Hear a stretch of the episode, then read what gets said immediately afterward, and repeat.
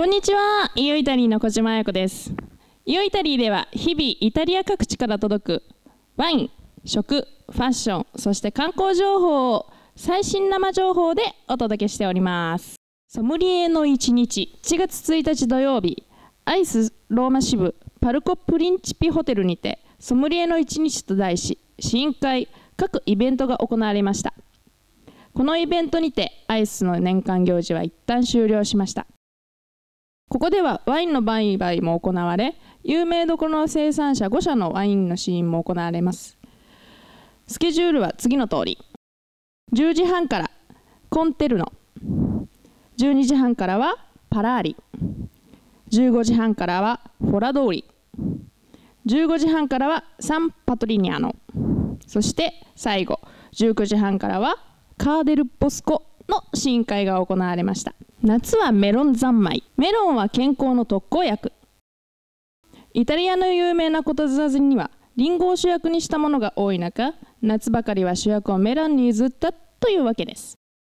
また生ハムとメロンはこのイタリア半島ではなくてはならぬ組み合わせでちょっと手を加えるだけで無数のレシピが出来上がります。さて生ハムメロンアイスなんていかがでしょう？脳みそにも良いエクストラバージンオリーブオイル。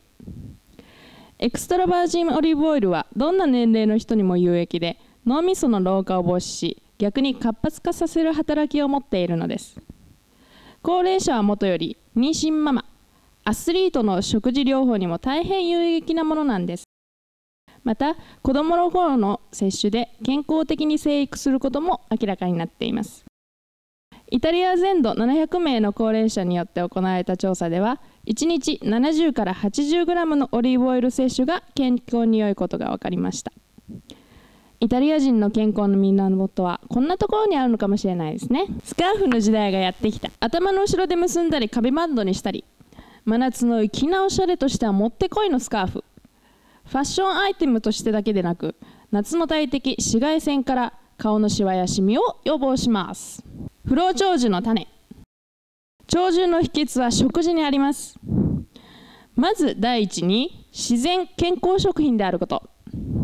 食べる量とそのバリエーションがとっても大切です。そして第二に野菜類。食物繊維。豆。魚肉類がバランスよく取れた食事であること。また毎日必ずパンやお米などの穀物類を摂取することが必要です。食べ過ぎやそして手を加えすぎた食事。何より美味しくない食事。そんな日々を続けていては長生きできませんよね。何をどんな風に食すのかが不老長寿の鍵なのです。今日のニュースは以上です。また次回良いたりにて。チャオチャオ。